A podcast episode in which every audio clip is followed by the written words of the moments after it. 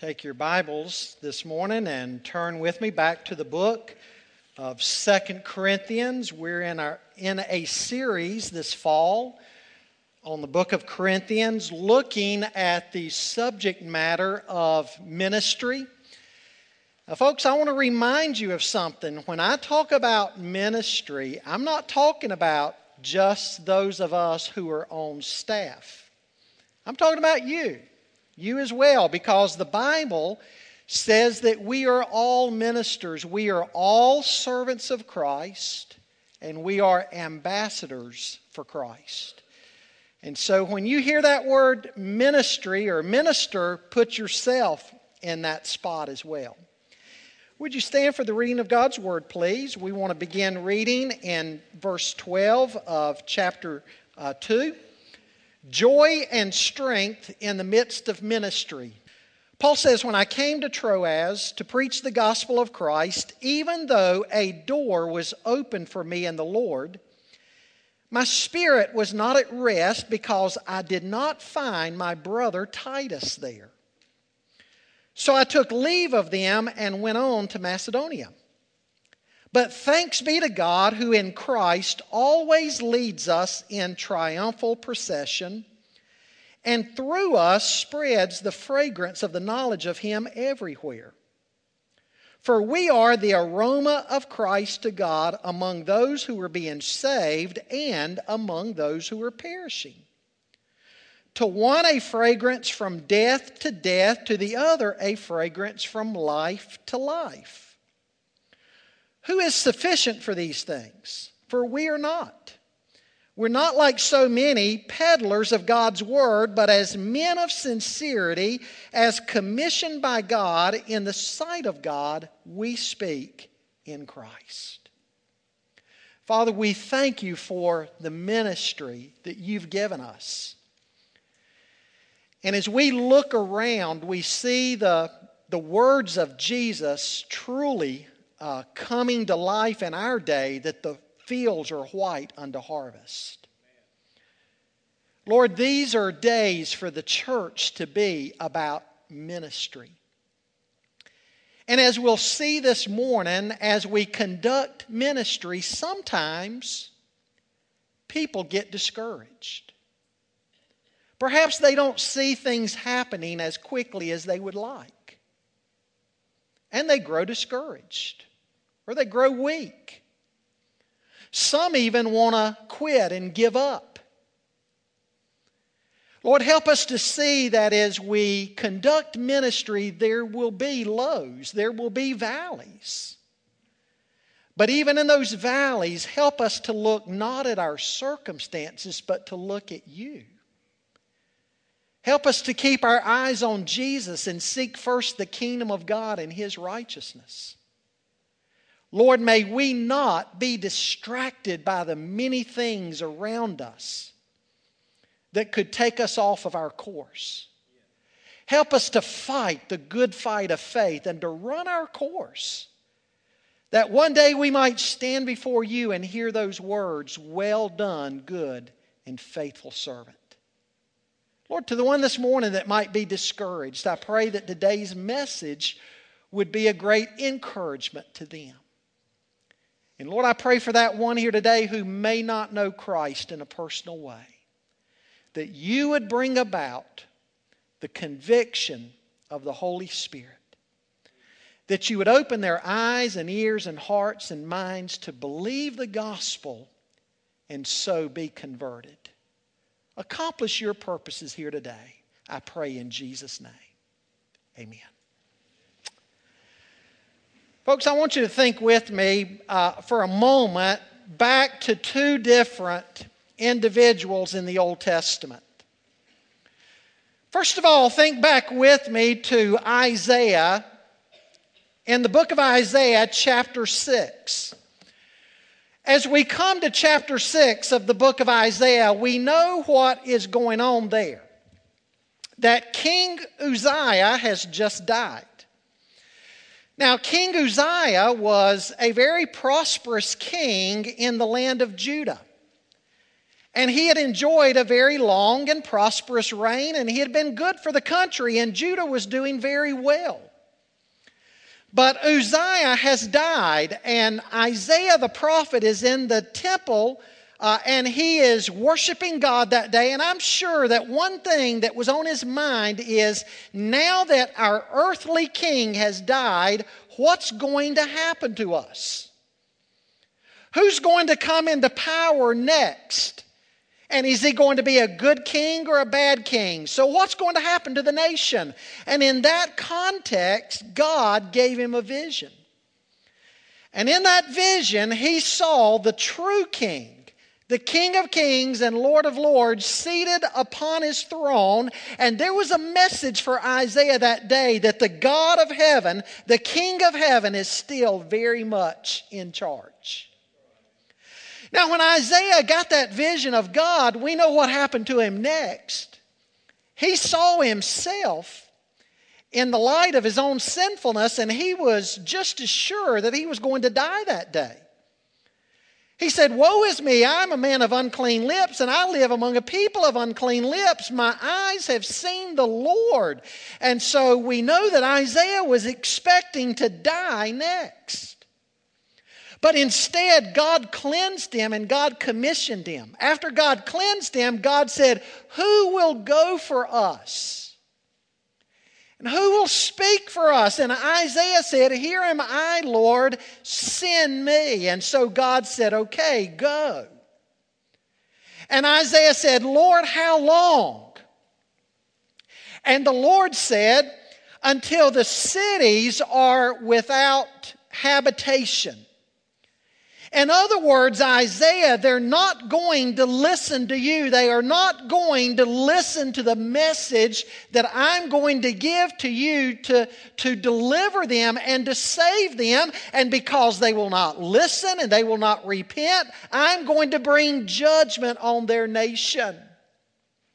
And so Isaiah was going to have a very challenging ministry. And then we turn over to the book of Jeremiah and we see much the same thing. The Lord called Jeremiah into the ministry. He said, Before I formed you in the womb, I knew you and I set you apart as a prophet to the nations. And Jeremiah said, Lord, I'm but a child and I can't speak. And God said, Jeremiah, don't say that because I'm going to put my words into your mouth. And you need to go where I send you. And do not fear and do not be dismayed before their eyes, because if you're dismayed before their eyes and you're fearful, then I'm going to make you dismayed and I'm going to make you fearful. But Jeremiah, in your ministry, you are going to uproot and tear down, but also build up. The point of both of those illustrations from the Old Testament is sometimes ministry can be very tough. Ministry can be very challenging. At times, it can even be discouraging. I've had deacons come to me discouraged over their deacon ministry, and they would say something like this They'd say, Pastor, I just don't think I'm accomplishing all that much. I'm somewhat discouraged. Sometimes Sunday school teachers will come to me and say, Pastor, I, I, don't see that I'm doing my class that much good. I don't see the fruit that I would like to see. And they grow discouraged. I've had other pastors and ministers come to me and say the same thing. Folks, what we need to understand, what we need to see, whether it's pastors or deacons or Sunday school teachers or the whole entire church family, we need to see that sometimes ministry is very challenging. Life is not made up of all highs. I mean, there's some lows to life. And ministry is just like life. Because life is filled with some trials and tribulations. Ministry likewise is going to be filled with trials and, and tribulation. Not everybody is going to receive our witness. Some might even oppose us. We need to expect that. Now, Paul writes about those highs and lows in this passage and how even he encountered those. And we learned this morning that, that ministry is not a sprint, it's a marathon. We've got to hang in there and never, never, never give up. And when we're in those low moments, we have to understand that our strength is not in ourselves, but it is in God who calls us and leads us. Now, the first thing I want you to notice with me this morning from verses 12 and 13 is if those in ministry focus on circumstances or human responses, they could easily grow discouraged. Paul says, When I came to Troas to preach the gospel of Christ, even though a door was open for me in the Lord, my spirit was not at rest because I did not find my brother Titus there. Paul admits of how he had his eyes on circumstances there at Corinth and he despaired. Now, we know that he had left Ephesus because of a riot there, and he had gone down to Troas. And he had sent Timothy, uh, or excuse me, Titus to Corinth with the painful letter. We've spoken about that painful letter that he wrote to the Corinthians that we don't have a copy of today. We wish we did. We'd love to see what that letter was more about. But God, in His sovereignty, uh, did not allow us to have that. For some reason, He didn't deem that we needed it. But, but Paul had sent Titus to Corinth with that painful letter. And he was very anxious and he was very worried with the response that it would get. And, and he's looking forward to hearing back from, from Titus very soon, but he's not heard back from Titus yet. And so he's very anxious. Folks, we need to also realize that if we're ever anxious about God's work, if we're ever worried about God's work, we need to pray. There may be some aspect of ministry that God has called you to do in His church and it scares you to death. Maybe you're fretful, you worry, you're anxious. You need to pray and you need to remember uh, that after all, this is God's work. The church is not your work and it's not my work, it is God's work.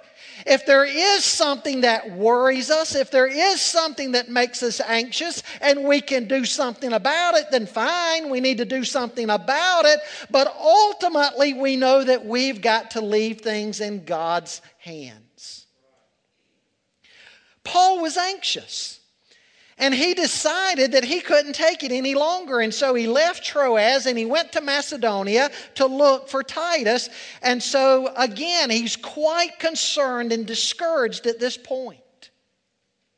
Now, what I want you to see is discouragement comes to even the best of God's servants. I hope it helps you this morning to see that even the Apostle Paul grew discouraged at times. The Christian life can be like that.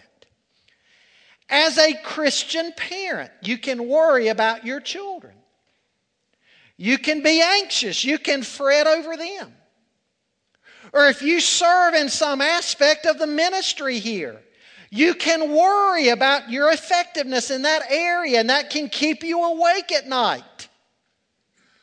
And if that happens to you, I want you to see that that is not a unique experience. In fact, most people in the ministry, whether they serve on a staff somewhere or lay ministry, there are times in their Christian life and witness that they get in a valley and they don't see the results that they would like to see.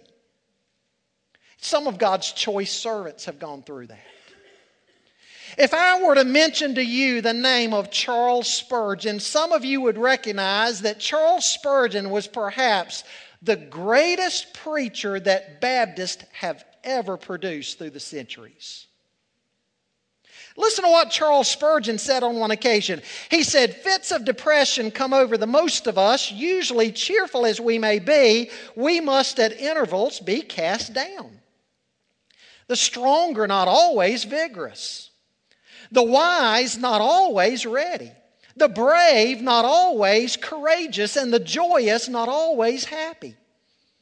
There may be here and there men of iron to whom wear and tear work no perceptible detriment, but surely the rust frets even these. And as for the ordinary men, the Lord knows and makes them to know, but they are but dust. We need to remember that. We have feet of clay. We are but dust. And so, as you serve in the church here, maybe in the children's ministry or youth ministry or the adult ministry, you need to understand that it's common for God's servants to at times go through periods of discouragement like that.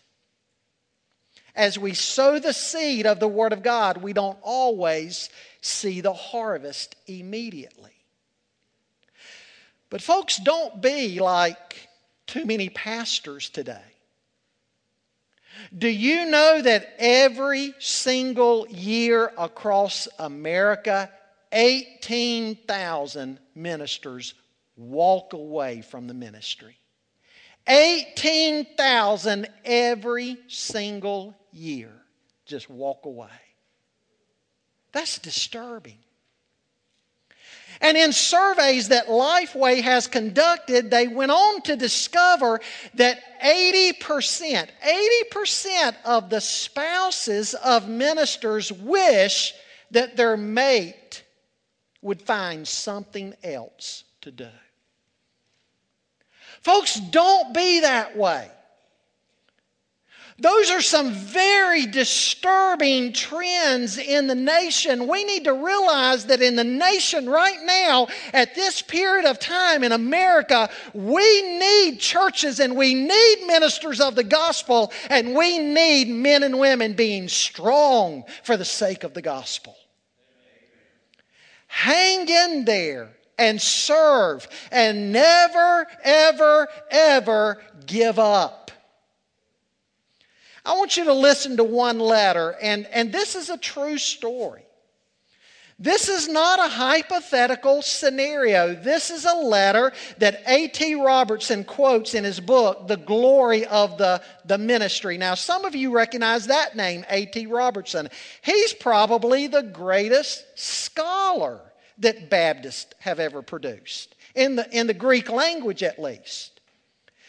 In fact, the writings of A.T. Robertson, the Greek grammar books, and various books he wrote on, on, the New Testament Greek language, those books are still held up in our seminaries today as standards when you're studying Greek. And in his book, The Glory of the Ministry, he quotes a letter. Here's two pastors corresponding with one another. And, and, and, this is the letter that one pastor wrote to another one. And again, it's not hypothetical, this, this is a real letter. And it's sad. He says, My dear Jim, I'm through. Yesterday I handed in my resignation to take effect at once. I shall not return to the pastorate. I think I can see into your heart as you read these words and behold not a little disappointment, if not even disgust. I don't blame you at all. I'm somewhat disgusted with myself. Do you recall the days in seminary when we talked of the future and painted pictures of what we were going to do for the sake of the kingdom of God? We saw the boundless need for an unselfish Christian service and longed to be out among men doing our part toward the world's redemption. We had brave dreams of usefulness, and you've realized them. As I look back across 25 years, I can see some lives that I've helped and some things which I've been permitted to do that are worthwhile. But sitting here tonight, I am more than half convinced that God never intended me to be a minister. If He did, I'm not big enough and brave enough to pay the price. Even if it leads you to write me down as a coward, I'm going to tell you why I've quit. In these years, I have found not a few earnest, unselfish, consecrated Christians. I do not believe that I am specially morbid or unfair in my estimate. So far as I know my own heart, I'm not bitter. But through all these years, a conviction has been growing within me that the average church member cares precious little about the kingdom of God and its advancement or the welfare of his fellow men. He's a Christian in order that he may save his soul from hell and for no other reason. He does as little as he can, lives as indifferently as he dares. If he thought he could gain heaven without even lifting his finger for others, he'd jump at the chance. Never have I known more than a small minority of any church which I've served to be really interested in and unselfishly devoted to God's work. It took my whole time to pull and push and urge and persuade the reluctant members of my church to undertake even a little something for the sake of the kingdom. They took a covenant to be faithful in attendance upon the services of the church, and not one out of ten ever thought of attending prayer meeting. A large percentage seldom attended church in the morning, and a pitifully small number in the evening. It didn't seem to mean anything to them that they had dedicated themselves to the service of Christ. I'm tired. Tired of being the only one in the church from whom real sacrifice is expected. Tired of straining and tugging to get Christian people to live like Christians? Tired of planning work for my people and then being compelled to do it myself or see it left undone? Tired of dodging my creditors when I would not need to if I had what is due me? Oh, I'm not leaving Christ. I love him. I shall still try to serve him in other ways. Judge me leniently, old friend. I can't bear to lose your friendship also. Yours as of old, William. Folks, that is a sad letter. A sad letter. And what's even sadder about that letter is I think I could honestly say that I probably have at least three friends in the ministry who could have just as likely written that letter to me. Folks, we have got to change our perspective. And young people in our churches need to, to see the high calling of the ministry. We need to see more of our young people surrender their lives to the gospel ministry. There's nothing greater that somebody can do with their lives. Now, what did Paul do when he was discouraged over the Corinthians? Fortunately, he continued to minister in other avenues. He went to the churches of Macedonia. Now, of course, he was also looking there for Titus to try to find his brother in Christ, Titus.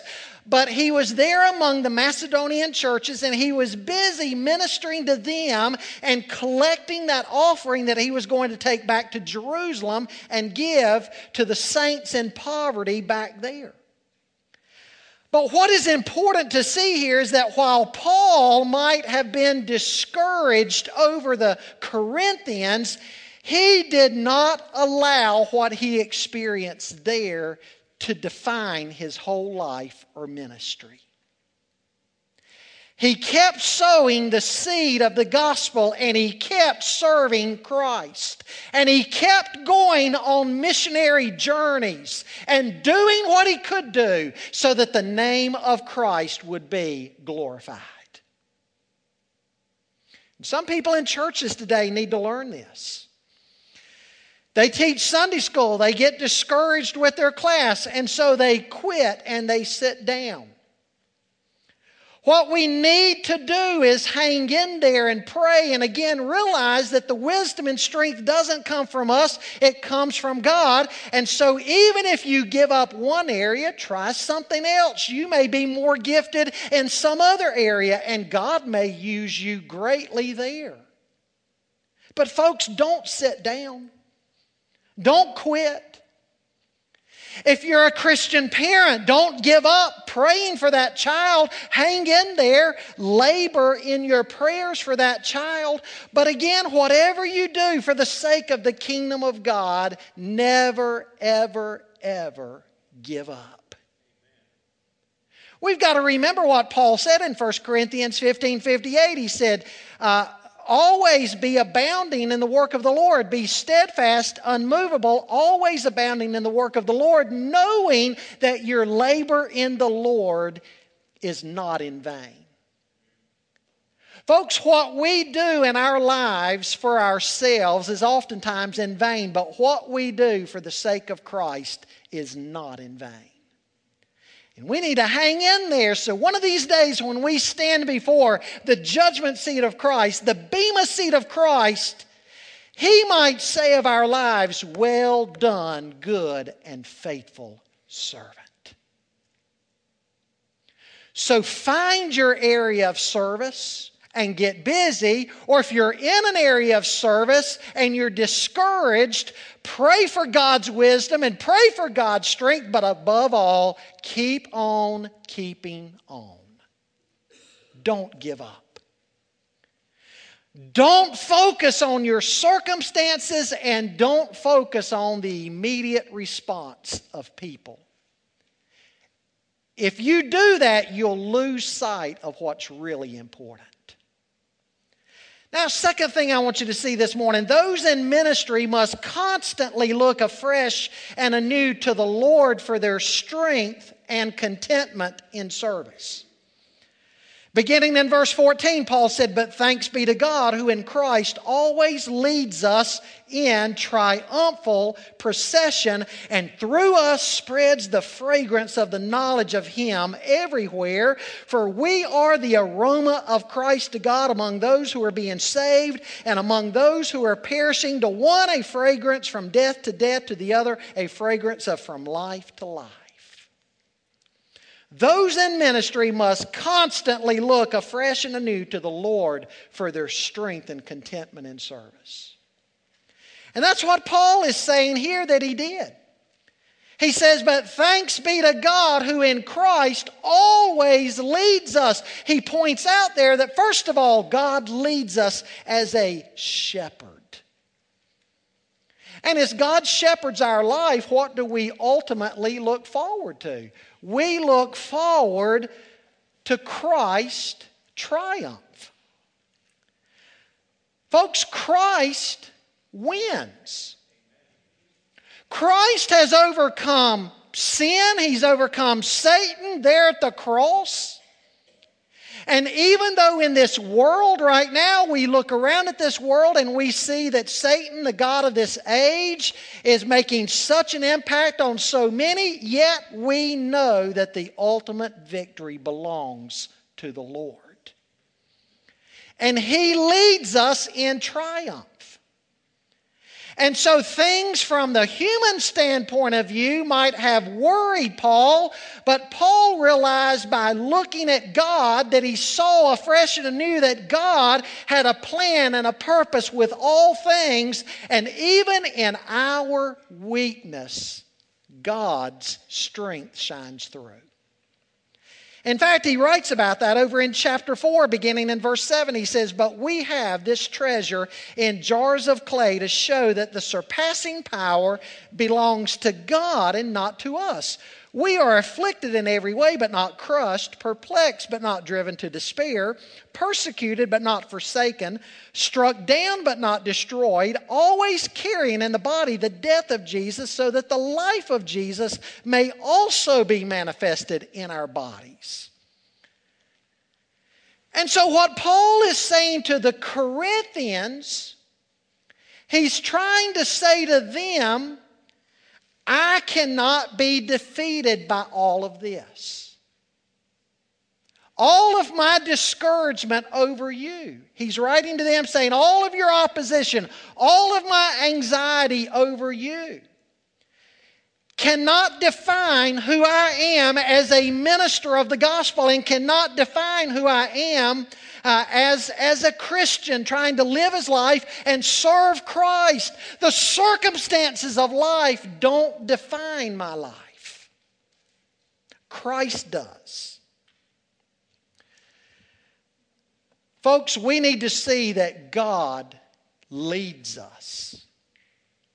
He is a shepherd. In fact, as David said in the 23rd Psalm, the Lord is my shepherd, I shall not want. He makes me to lie down in green pastures. He leads me beside the still waters. He restores my soul. He leads me in the paths of righteousness for his name's sake. We need to see in our Christian lives, in our Christian service, God leads us, God gives us wisdom, God provides for us, God gives us what we need when we need it. Amen? Haven't you noticed that in your service for Christ? At just the point that you needed that word from God, that special touch from God, that direction in whatever you were doing, at just the right moment, at just the right time, God gave you what you needed. He's a shepherd. And then David went on in the, in the 27th Psalm to say, Whom shall I fear? The Lord is the stronghold of my life. He's my shield and my defender. Therefore, I will not be afraid. Folks, don't be afraid. Don't be anxious. Don't be worried in your service for the Lord. Trust God to lead you and to use you.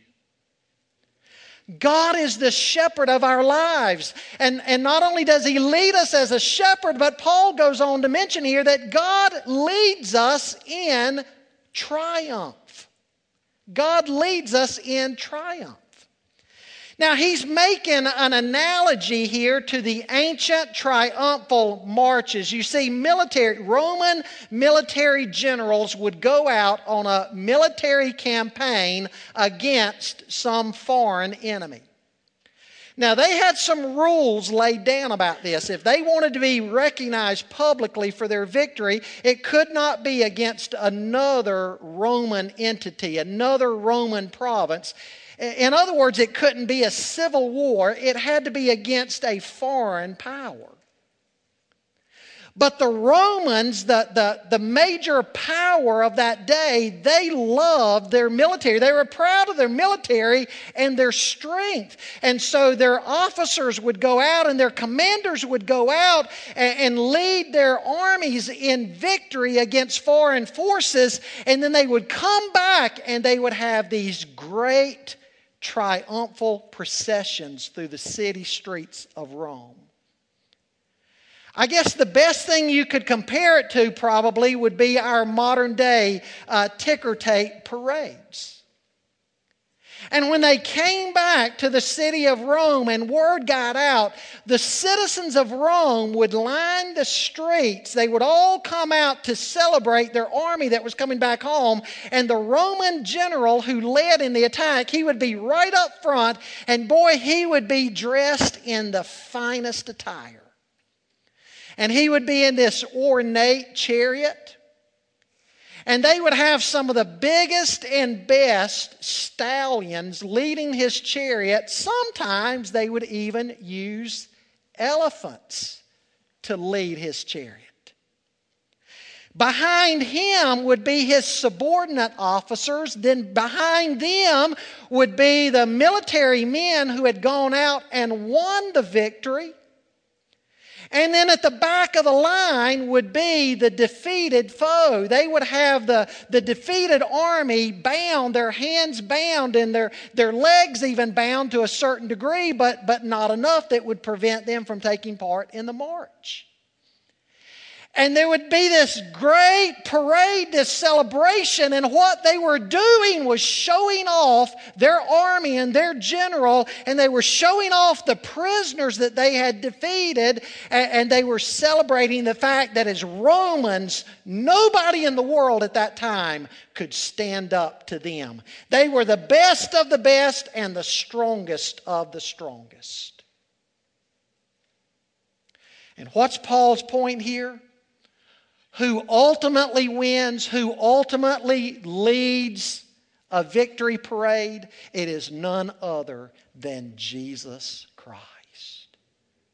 Jesus Christ is our commander in chief. And Jesus said in Matthew 16, I will build my church, and the gates of hell shall not prevail against it. The victory belongs to the Lord Jesus, and one of these days he's going to share his victory with us. Paul writes in Romans 8 31 and following, Who then can be against us? If God is for us, who can be against us? Who's the one who's going to condemn us? No, rather, it's Christ who died, was buried, and is risen again to give us life. Who or what shall separate us from the love of God that is in Christ? Can circumstances of life, can even death or anything else separate us? Paul says, No, I'm persuaded that there is nothing that can separate us from the love of God that is in Christ Jesus our Lord. in the true battle, the spiritual battle that's going on in the world for the hearts and lives of men and women. Christ is the ultimate victor.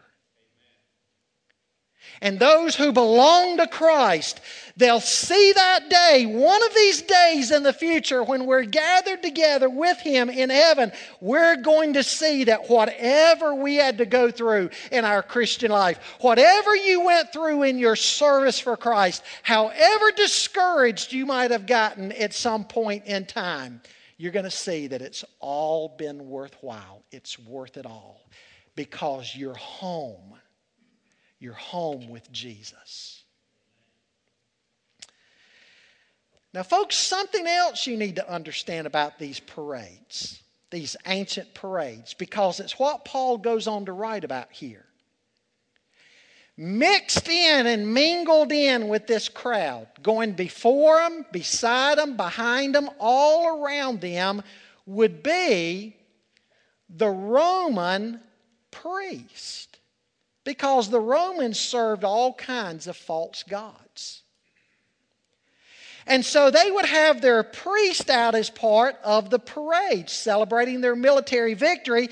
And what the priest would be doing would be carrying their containers full of incense that was burning.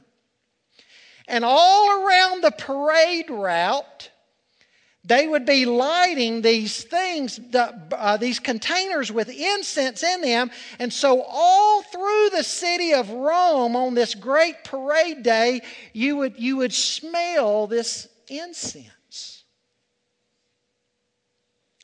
Now, if you were a Roman citizen or a Roman general or a Roman military person, it was the aroma of life. You had won the victory. But if you were one of those prisoners that day in the parade, it was the aroma of death. Because you knew at the conclusion of the parade, one of two things was going to happen to you. Either, first of all, at the end of the parade, you were going to be simply executed on the spot. You were going to die by the sword as soon as the parade ended. Or they would pick out certain prisoners in the parade and they would leave the streets of Rome and then they would all go to the great amphitheaters that they had and they would close themselves up in the amphitheater and they would put some of these prisoners down in the arena and they would turn the wild beast loose and they would watch as the wild beast would tear these captured soldiers to shreds. They made sport out of that. very sick and corrupt culture watching that. But if you were a captured soldier and all, all these sights and sounds and smells of the parade, to you, all of this was the aroma of death because you knew that one way or another you were about to die. And Paul is comparing that to your work and my work as we preach the gospel as we preach the good news of Jesus Christ, and the Holy Spirit uses our message, brings conviction to some people's hearts, and in repentance and faith, they turn to Jesus Christ and they are saved. Then the message that we have preached is good news. It is the aroma of life. But in the crowd, as we preach the gospel, some will not listen and some will not respond. And so the message that could bring life brings death. And so, in the day of judgment, when they stand before God and they're reminded that they had the opportunity to hear the gospel and hear the good news about Jesus Christ, it's going to be shown in that day that the message that could have saved them now judges them and condemns them, and it brings them death. So, our message is either the, the aroma of life or the aroma of death. Paul says in verse 15, our lives are like that. Our lives are a fragrance of Christ. It reminds me of what Paul writes in the book of Romans about preaching the gospel. He says, How then shall they call upon him in whom they've not believed? And how shall they believe in him whom they've not heard? And how shall they hear without a preacher? And how shall they preach unless they're sent? Just as it is written, How beautiful are the feet of those who bring glad tidings of good things. You know what the Bible is saying? You serve the Lord. There you are teaching that Sunday school class or teaching those young people. You know what the Bible says even about your feet? Your feet are beautiful. Beautiful are the feet of those who carry the good news of Jesus. Don't be discouraged. Paul goes on in this section to say, who is adequate for this? I mean, when we think of the glorious message of the gospel and we think of this wonderful Savior that we have, folks, who in the world is worthy to do what God has commissioned us to do?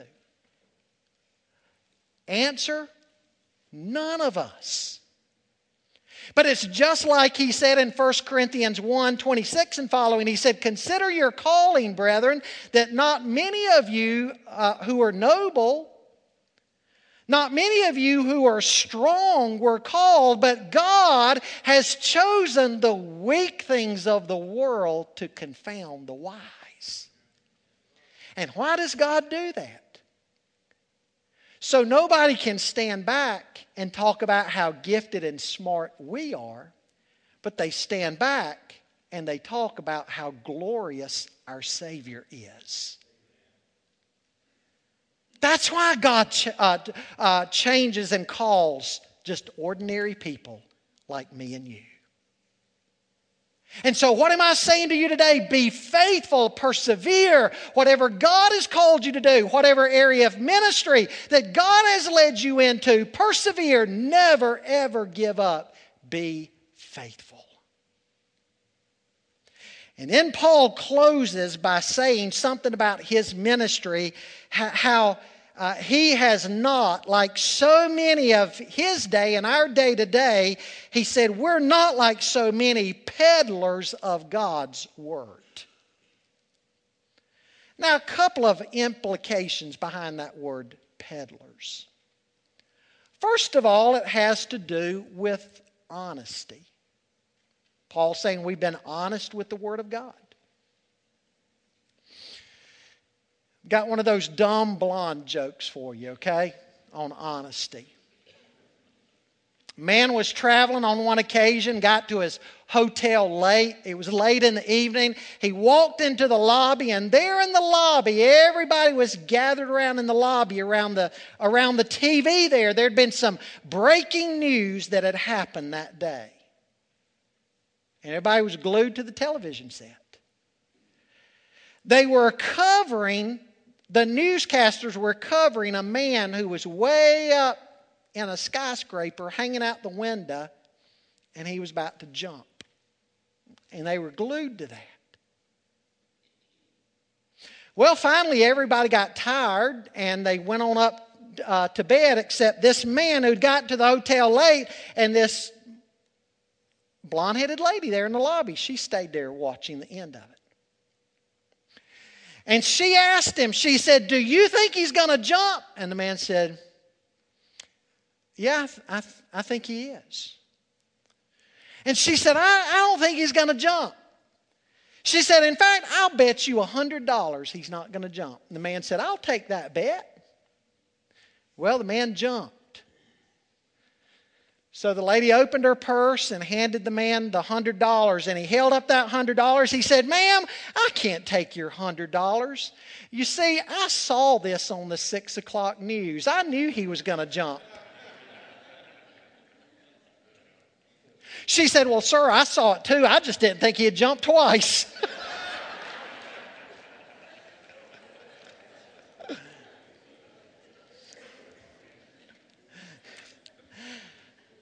But when it comes to honesty, Paul says, We've been honest. We're not like so many peddlers of God's word, but as men of sincerity, as commissioned by God in the sight of God, we speak in Christ. That word peddlers not only has to do with honesty, but it had to do with a lot of the merchants back then who would add water to their wine before they would sell it. They would water it down so they could make more money by doing so. But what they would sell was a diluted down version. It wasn't the good stuff, it wasn't full strength. And Paul says, That's not how we've been among you. We did not peddle the gospel, we did not water down the gospel. We've been honest with the message and we gave you the gospel in its full strength and power. We've not changed the message. We've not changed the gospel. We didn't dare dilute it down to make it more palatable to some audiences.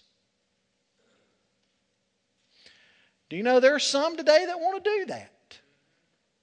Instead of preaching the whole counsel of God, they'll what do they do? Water it down and they give what people's itching ears want to hear so they can get a crowd. They're peddling the Word of God. But Paul says, We're not like that. We've given you the gospel, everything. We've told you the truth, what you wanted to hear and what you didn't want to hear. In fact, we've preached Christ in sincerity of heart. So you can see that the message is not from us, but from Him.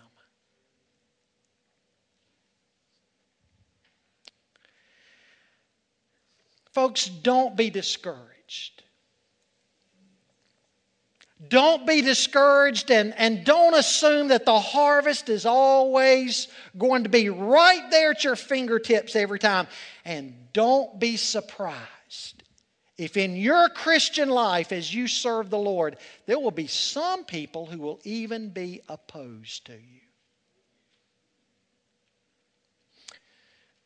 It was a great day great day of ministry. Fire had fallen from heaven and licked up even the water around the sacrifice. Elijah had challenged the people, the prophets of Baal, to call on their God. And Elijah said, I'll call on the true and living God. And the God who answers by fire, he's God. Well, God answered by fire. The people turned to God and they killed the prophets of Baal. Great day of victory for Elijah and God's people. But Jezebel said, Elijah, what you have done to my prophets, you can write something down and count it as fact. I'm going to do that or even worse to you as soon as I get my hands on you. Elijah got scared and he ran. He ran out into the wilderness. And out in the wilderness, he got discouraged and afraid, and he had a little pity party for himself. And he said, God, does nobody stand for truth anymore? Am I the only one? And what God say to him? God said, No, Elijah, you're not the only one. I've still got more than 7,000 servants who have not bowed the knee to Baal. More than 7,000 just like you, Elijah, who still love me and they've not bowed the knee to Baal. He fed Elijah, nourished him, allowed time for Elijah to get strength, and then sent him right back to work.